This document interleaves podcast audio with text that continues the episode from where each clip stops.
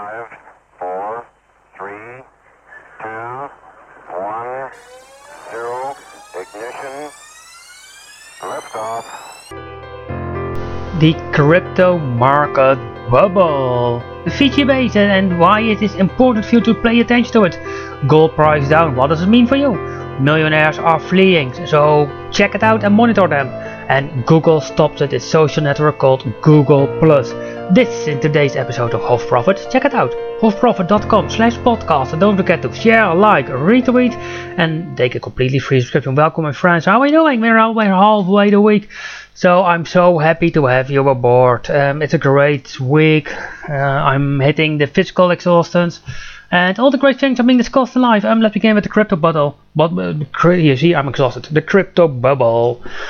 Uh, Bitcoin, it's a dominant cryptocurrency, and its market share in the crypto market is down. It is now around to 50%, and at its peak it was over 60%. So this means a lot and the interesting part is that bitcoin was the last crypto standing it was the last beacon people saw bitcoin as safety as security. Well i'm not really a big bitcoin fan. I think it goes down. I think it will collapse. But on the other side we need to pay attention to it. And it is really interesting to see what's happening because you see that a lot of altcoins are gaining momentum. And you see at this moment if you want to raise money you just name an initial coin offer. For sure I know there are five people in my personal friendship friends network who are preparing to launch an initial coin offer there is a bubble and my suggestion to you is easy. Get out of it. Uh, stay out. Do something with common sense because it's a more safe thing. Yeah and then let's talk Fiji. Fiji is in the Pacific Ocean and basically in the center of it. And recently it made a deal with Australia to lease some ground so Australia can build an army base. And this country is a prime example of the geopolitical issues that are playing out in the Pacific Ocean.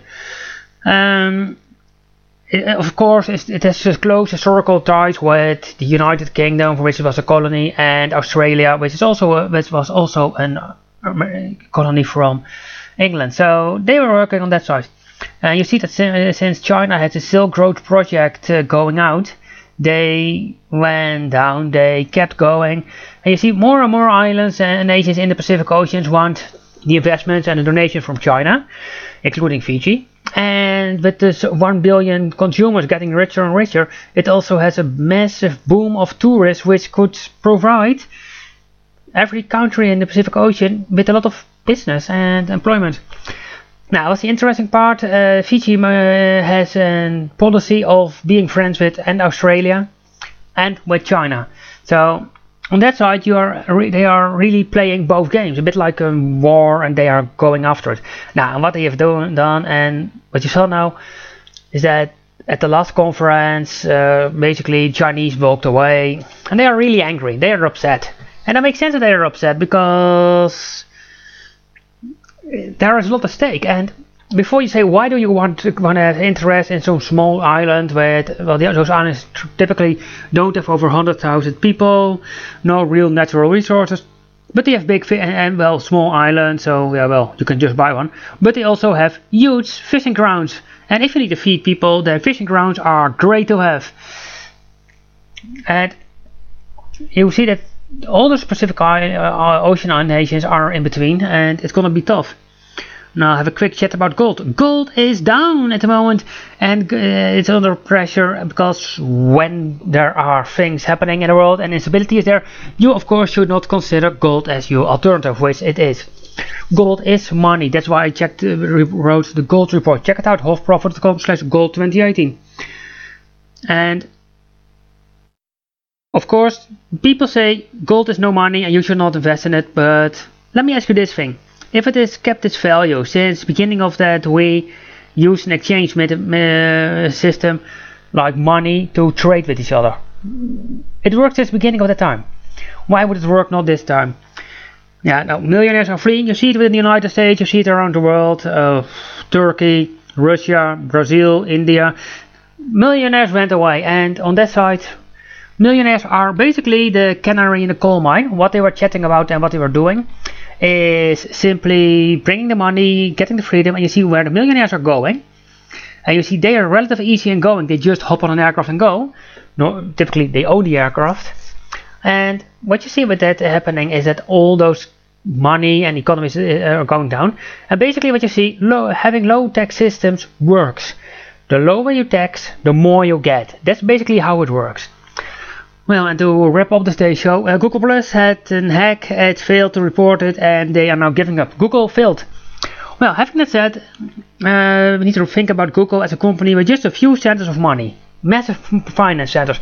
It are Gmail and the search engine. That's basically it. The rest is all money losing and it's terrible. And you see that the interesting part is now with in the United States, Google is centered to the left of the political system, and they are noted to get out the conservatives. That's gonna hurt them.